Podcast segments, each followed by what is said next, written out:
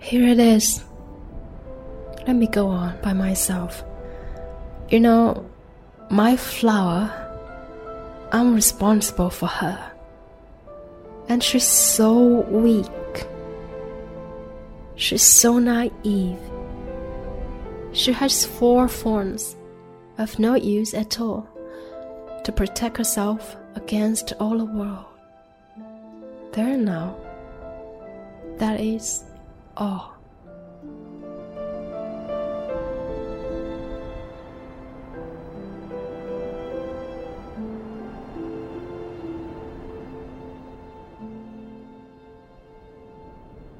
I too sat down because I was not able to stand up any longer. He still hesitated a little, then he got up. He took one step. I could not move. There was nothing but a flash of yellow close to his ankle. He remained motionless for an instant. He did not cry out. He fell as gently as a tree falls.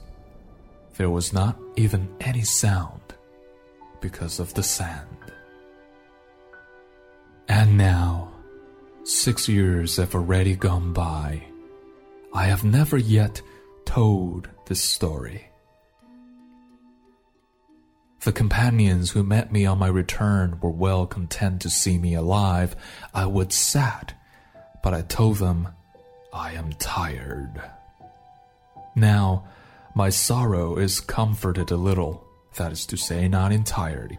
But I know that he did go back to his planet because I did not find his body at daybreak. It was not such a heavy body. And at night, I love to listen to the stars. It is like 500 million little bells.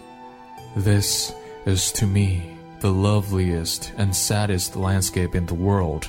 It is the same as that on the preceding page, but I have drawn it again to impress it on your memory.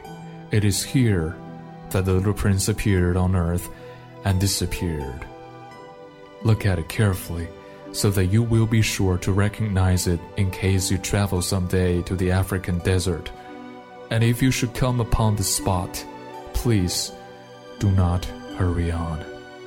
Wait for a minute, exactly under the star.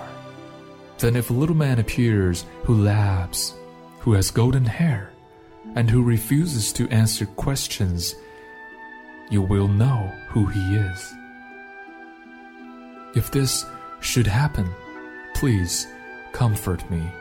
Send me word that he has come back.